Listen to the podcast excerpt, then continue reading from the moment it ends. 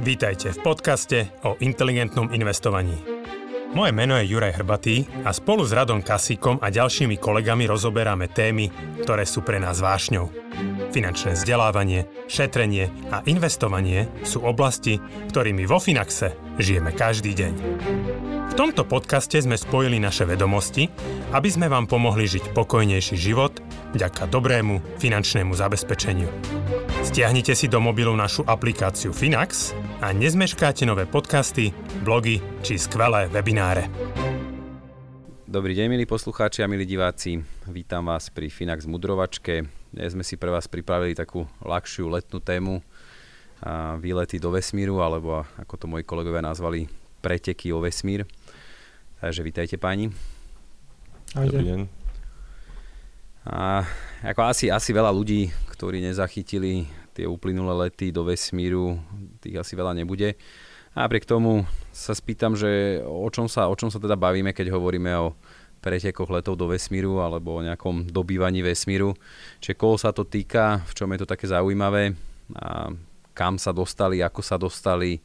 A, tak skúste takto možno taký úvod to len predstaviť, že o čo, o čo ide. Tak Zatiaľ tak na úvod by som povedal, že to posledné roky vidíme takú veľkú zmenu oproti minulosti v tom, že v minulosti boli vesmírne programy skôr vecou jednotlivých štátov, že išlo teda o, o štátom zaplatené zaplatený progres a cesty do vesmíru.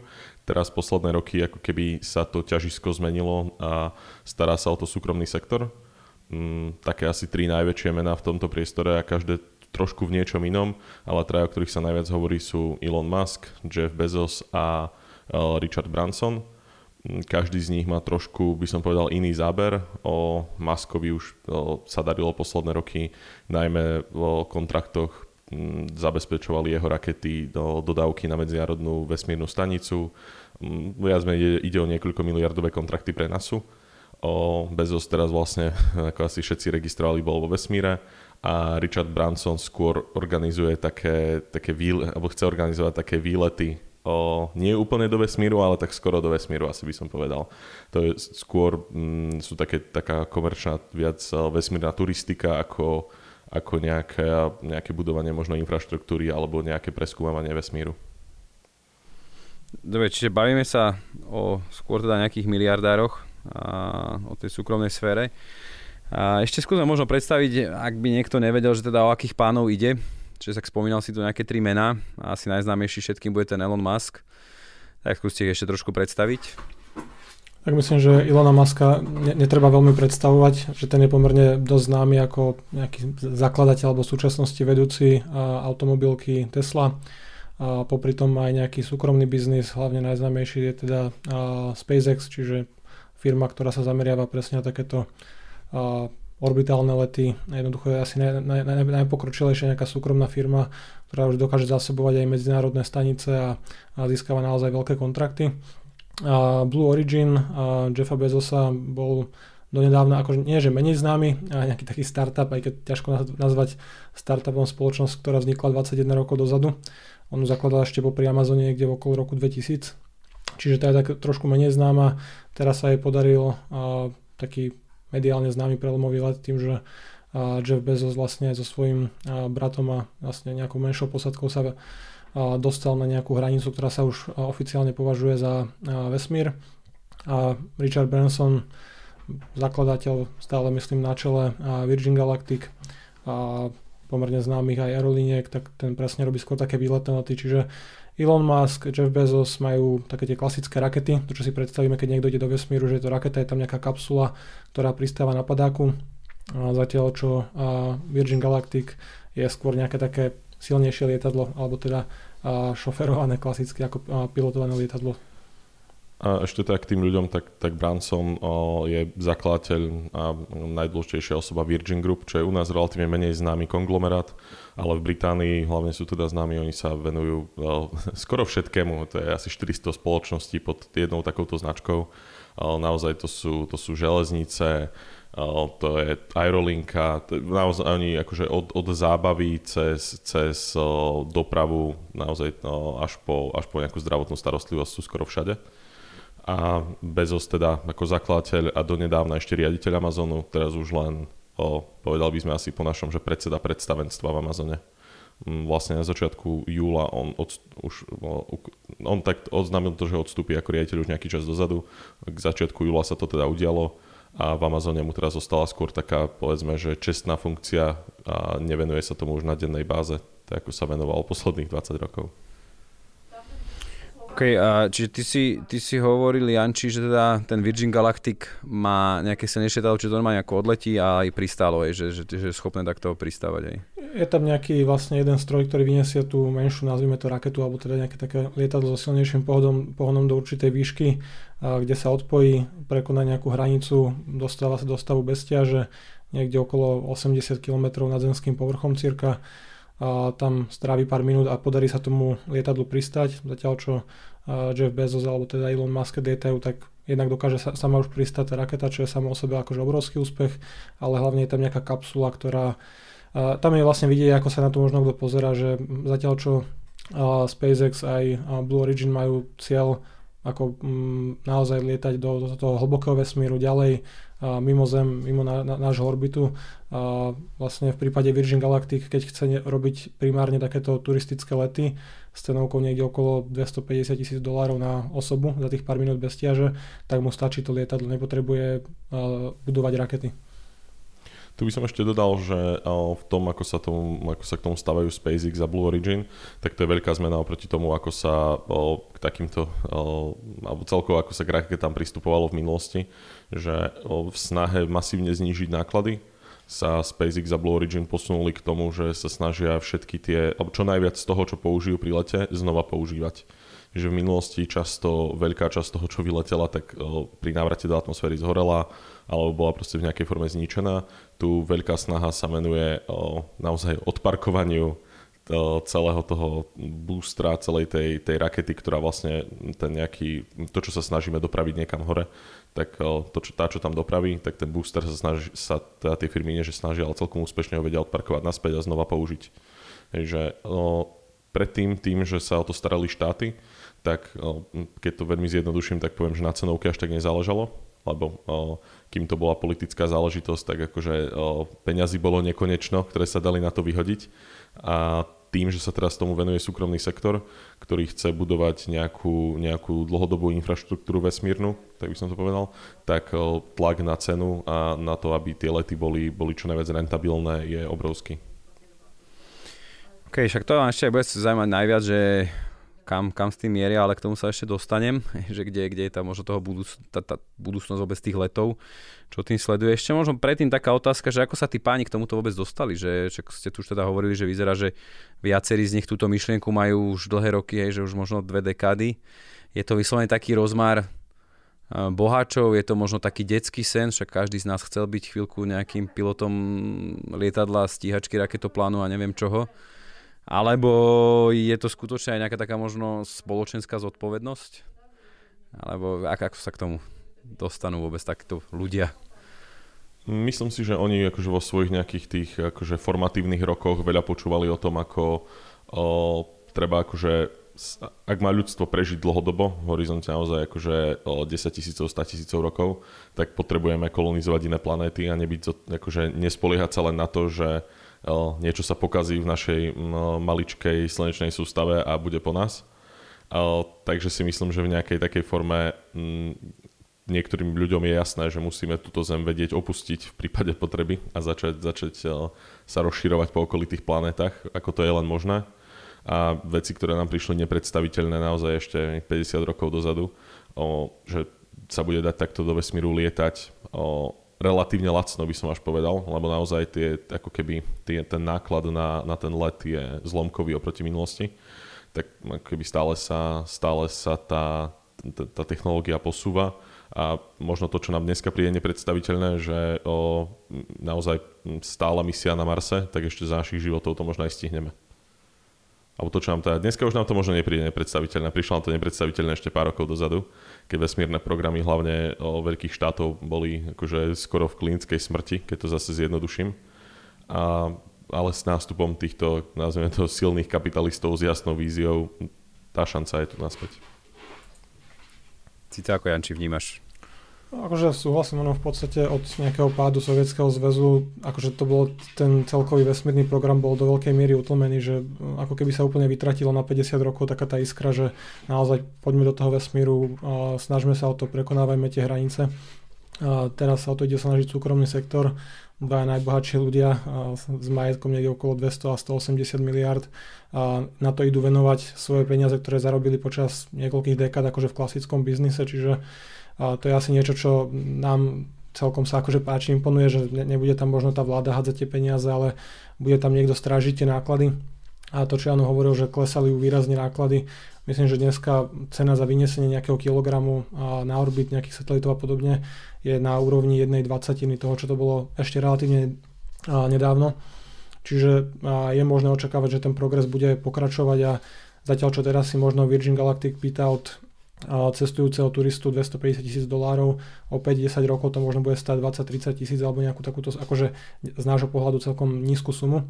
A podobne vlastne sa správali všetky inovácie v minulosti, že či už to bolo nejaké rozkodovanie ľudského genómu, klasický let, obyčajné lietadla, tiež najprv to bola nejaké pánske huncúctvo, niečo, čo sa zdalo, že je úplne nepoužiteľné, drahé a nemá to budúcnosť a do niekoľkých rokov jednoducho cestujeme kade tade po svete za pár dolárov, čiže a môže to byť veľmi zaujímavé v nasledujúcich dekádach ten, ten vývoj.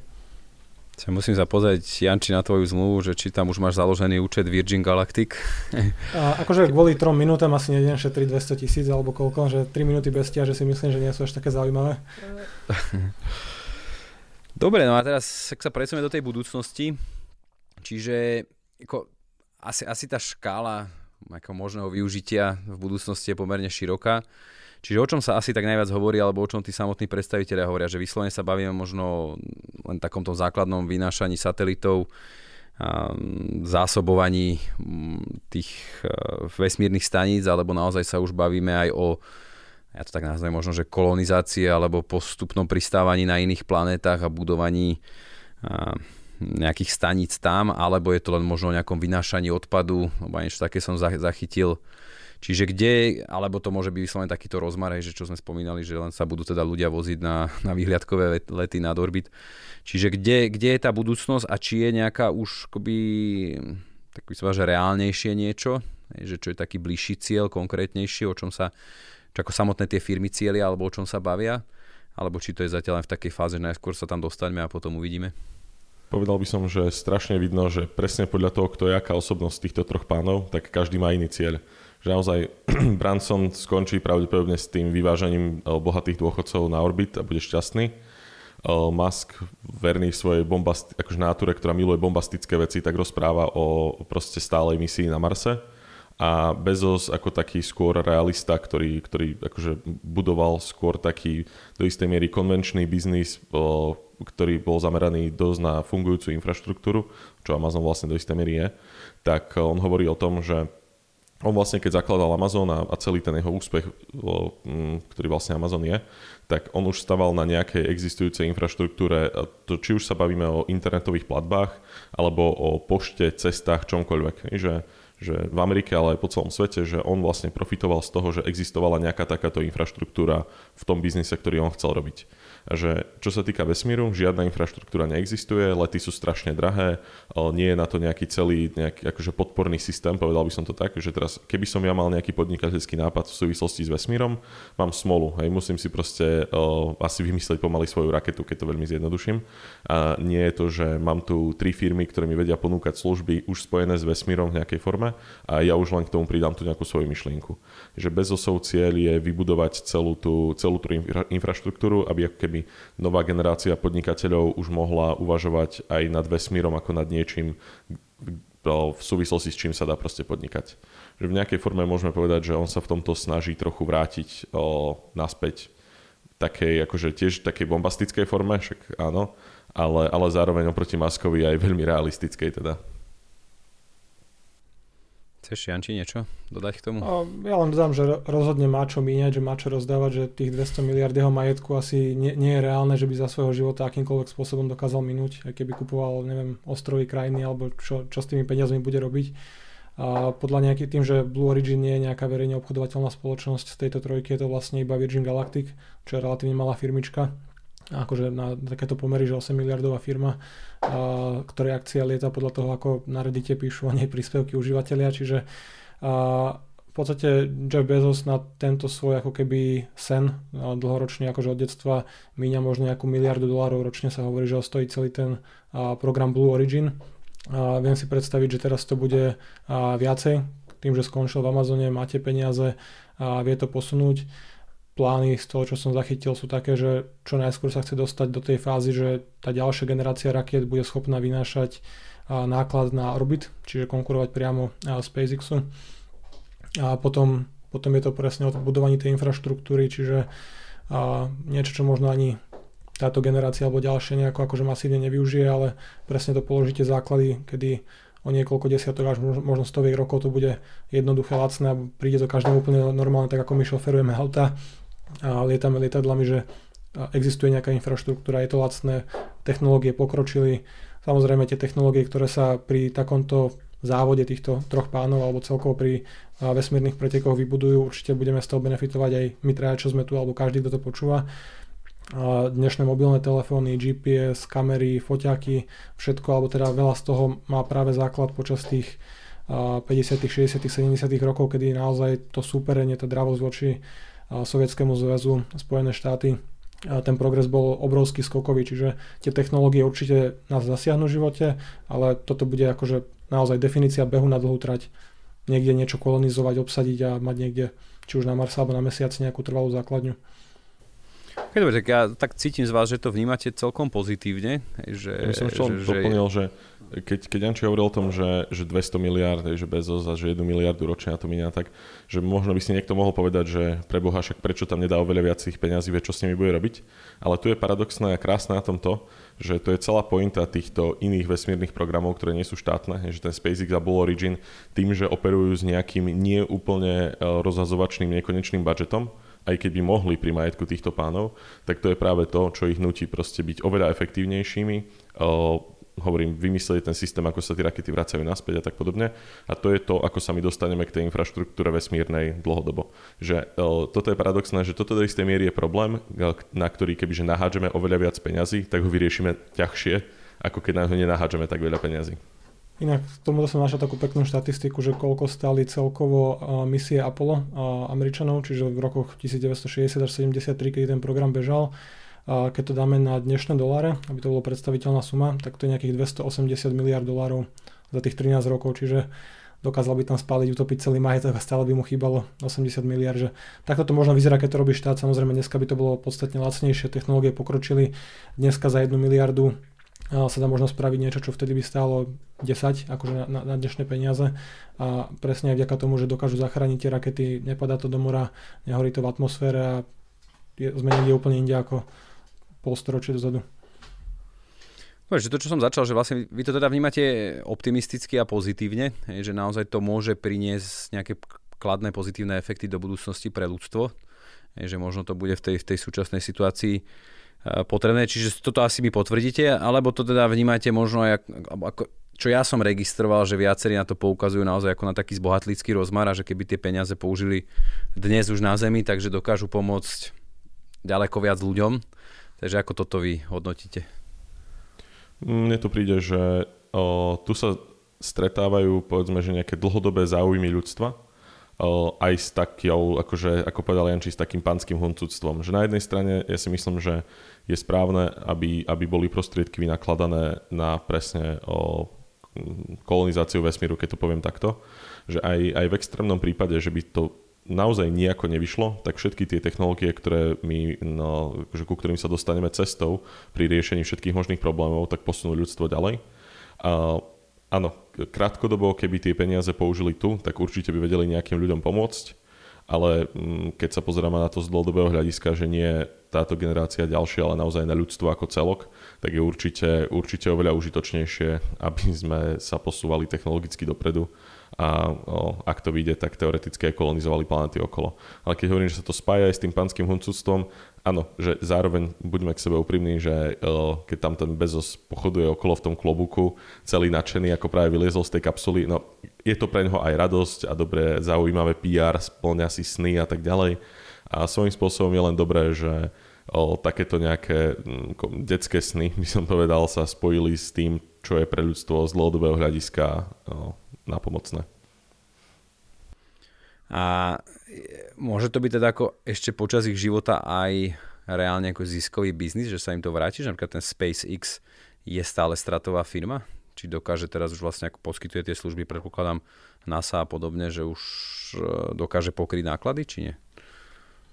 Myslím, že nikto z nás nepozná presné čísla SpaceXu, hlavne tým, že to nie je ani obchodovateľná spoločnosť verejne, ale viem si predstaviť, že keby pravdepodobne v nejakom momente pôjde na burzu, tie čísla verejné budú a uvidíme, ako sa im darí, tak tam si myslím, že tá profitabilita, by tam mohla byť, tým, že to ide naozaj o mnoho miliardové zákazky a, a tie, tie hlavne náklady klesajú neskutočne rýchlo, čiže keby aj neboli rentabilní teraz, uh, ťažko predikovať, kde tá technológia bude o 3 alebo 5 rokov, čiže a pokojne to môže byť firma, ktorá bude zaradená v indexoch, čo skoro v nejakom, nejakej S&P 500, aj vzhľadom na tú veľkosť, ktorú má na privátnom trhu. Myslím, že to je niekoľko desiatok miliard akože ocenený biznis a SpaceX podľa tých akože... Nejakých 70 myslím teraz už, no, alebo 70, čiže ke, keby išla na burzu, tak akože automaticky patrí k tým najväčším spoločnostiam. Takže profitabilné to určite má potenciál byť za nášho života, samozrejme. Povedal by som, že profitabilné to bude vtedy, ak sa rozhodnú akože šéfstvo tej firmy, aby to profitabilné bolo. Pretože ano. oni už na tých, na tých Falconoch, čo lietajú teraz, na ktorých NASA nosia na, na stanicu všetko, tak uh, tam už ten profit zjavne bude, lebo však tie, tie kontrakty od nás sú gigantické, tie náklady už nie sú také veľké, ale tam je skôr to, že oni palia veľa peňazí v developmente ďalších raket. Že oni keby si povedali, že toto je biznis, ktorý ja teraz idem robiť, voziť to hore dole a ďalšiu raketu mi netreba, tak asi by to bolo dokonca enormne profitabilné, som ochotný aj tvrdiť, ale o, tým, že záujem pri týchto firmách nie je úplne tvoriť zisk zatiaľ teda, tak o, bude to na nich viac menej. Ale viem si predstaviť, je dobré, že, že sú v súkromných rukách. Že to vlastne ano, môžu presne. míňať svoje osobné bohatstvo akokoľvek chcú, že a nie sú tam žiadni akcionári, ktorí by sledovali, žiadni aktivisti, hedge fund manažery, ktorí by tlačili na profitabilitu. Jednoducho títo páni si plnia sny, od čoho iného sú peniaze a je to ešte aj v súlade s nejakým dlhodobým záujmom akože ľudstva, takže... A čo sa týka možno nejakej bezpečnosti, ako teraz si skôr tých technológií, pred nejakým zneužívaním. Je to podľa vás akoby, keď to rieši súkromný sektor, dostatočne chránené, alebo existuje tam nejaká taká priemyselná špionáž, alebo možno som stále taký zaseknutý v tej studenej vojne, ale či je to, alebo, alebo naopak oni práve ako keby zdieľajú tie technológie, spolupracujú medzi sebou, alebo si to prísne chránia a je to možno prísnejšie, ako keď to bolo v tých štátnych rukách, že alebo sa chystajú to otvoriť toto bez nejakých faktov, ale tak pocitovo z toho, čo som čítal, tak mne to skôr príde, že istá miera spolupráce tam je, zároveň istá veľká miera aj akože nejakej konkurencie, ale nemám, nemám z toho úplne dojem, že by to prežívali podobne ako to prežívali štáty, keď sa chránili pred špionážou. Takže mm, skôr mám pocit, že sa to správa tak ako všetky iné technologické biznisy dneska.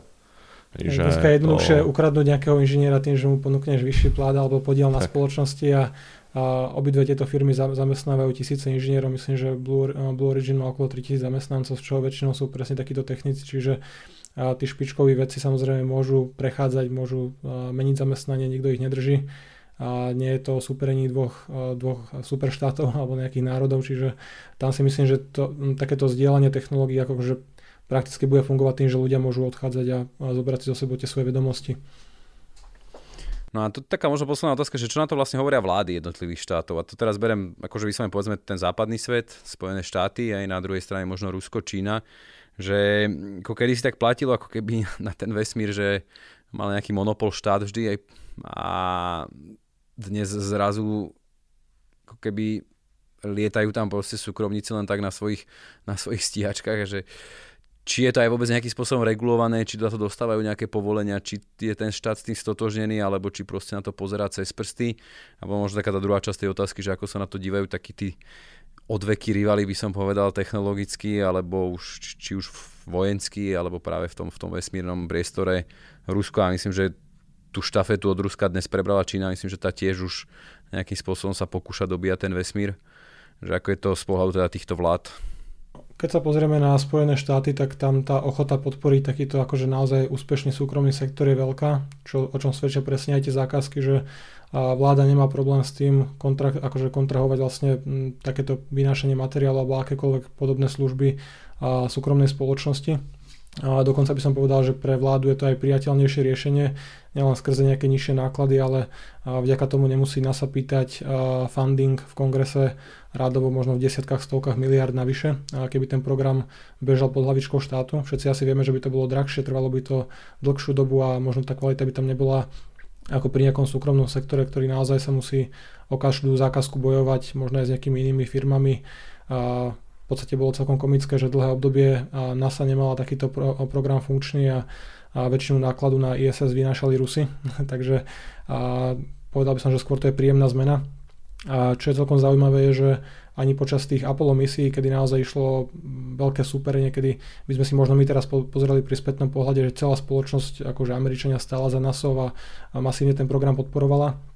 Vtedy väčšina populácie stále bola proti tomu programu, stále sa ozývali hlasy, že je to príliš drahé, tie peniaze by sa dali využiť lepšie, čiže ono to nebolo nikdy nejako akože extra populárne, samozrejme každý sa rád stotožní s tým výsledkom, máme človeka, chodí po mesiaci, sme super, ale a, tie náklady, ktoré to stáli, že keď sa pozrieme na, naozaj na dnešné peniaze, a, stovky miliard dolárov len niektoré misie, tak keď to dokáže spraviť súkromný sektor za zlomok tých peňazí, tak nikto s tým nemá problém. Mm, čo sa týka tej nejakej regulácie, tak o, myslím, že to je niekedy zo 60 rokov je nejaká medzinárodná dohoda o, o vesmíre, ktorá ako keby zakazuje štátom si okolikovať niečo vo vesmíre, že toto je teraz ruská časť mesiaca, toto je čínska časť mesiaca a podobne. Zároveň vyžaduje, aby štáty, zároveň povoluje teda štátom objavovať vesmír a šprtať sa tam koľko chcú a vyžaduje od štátov, aby regulovali a kontrolovali svoje akože súkromné spoločnosti, ktoré mali záujem do vesmíru ísť. Na druhej strane, hej, je to niekedy zo 60 rokov a odvtedy sa veľmi nejaké právo medzinárodné, čo sa týka vesmíru, až tak nepohlo. Boli tam nejaké iné dohody o, o, o mesiaci a neviem aké iné, ale principiálne toto je jedna oblasť medzinárodného práva, ktorá je strašne o, zaostala oproti tomu progresu, ktorý sa tam udial za posledných pár rokov. Na druhej strane si neviem až tak predstaviť, že čo by sa s tým teraz udialo, lebo na to, aby aby sa k nejakej novej dohode, aby k nejakej novej dohode došlo, tak by sa museli zhodnúť také krajiny presne ako Rusko, Čína a USA, ktoré každé majú iné záujmy. Takže mm, ťažko si je predstaviť, že k nejakej regulácii takejto by došlo. Uh, ale akože zase zo SpaceX napríklad ani, ani Rusi nemajú úplne nejaký hrozne zlý vzťah Myslím, že mali, neviem, či nakoniec aj leteli na medzinárodnú vesmírnu stanicu, oni aj na ich rakete alebo nie, ale viac menej v tom vesmíre mám pocit, že keby trošku menej sa superi, alebo teda výrazne menej sa superi ako kedysi a skôr je to taká, taká kolaborácia. Samozrejme, Čína si robí svoj program a, a chce si porovnávať výsledky, ale, ale vo všeobecnosti to nie je podľa mňa také, také tvrdé, ako to bolo v minulosti. Takže... Čiže vo, vo vesmíre sme všetci, všetci jednotní, že sme všetci obyvateľi. Akože asi, asi až, tak, až tak úplne to nebude, ale že nie je to, nie je to také úplne bratovražedné, ako to bolo 60 rokov dozadu. A zároveň hovorím, skôr, skôr ako keby všetkým neúplne vyhovuje tento stav, že ne, nemáme to úplne ako regulovať, ale keby sa mali na niečom dohodnúť, tak by to bolo asi zložitejšie.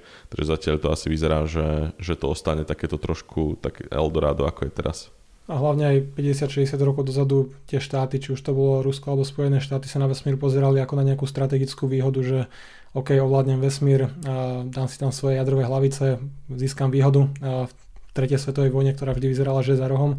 Teraz máme dostatočný arzenál vo viacerých krajinách, ktoré by dokázali ukončiť život na Zemi, čiže už to nie je o tom, že teraz potrebujem silnejšiu technológiu akože typu zbrane, a tá kolaborácia na takých projektoch, že dobre ideme osidlovať Mars alebo nejakú planetu, tak si viem predstaviť, že tá ochota bude väčšia, že aj tá mm, vôľa zdieľať tie technológie, spolupracovať na tom, sú to extrémne drahé projekty, častokrát presahujúce dĺžku jedného života, čiže tam by sme boli asi všetci veľmi radi, keby tento spolupráca bola. Hej, ono to vyzerá tak, ako keby štáty prišli na to, že odparkovať jadrové hlavice na mesiaci nie je najstrategickejšie, najlacnejšie a najpraktickejšie a no, vesmír sa trošku, trošku posunul od toho, že od tej nejakej snahy o weaponizáciu na takéto nejaké budovanie infraštruktúry. Akože nehovorím, že tie tendencie tam už vôbec nie sú, ale to, čo si inžinieri vysnívali v 60 rokoch, vyzeralo teda výrazne inak. Hej, jasné. Dobre, super chalani, akože všetky tie otázky, čo som mal pripravené, ste mi zodpovedali. Tak ja ďakujem veľmi pekne, určite bolo zaujímavé, vrajím také príjemné spestrenie, spestrenie leta. Takže vďaka, teším sa opäť dovidenia a do počutia v blízkej budúcnosti. Ahojte. Dovidenia, do Do počutia.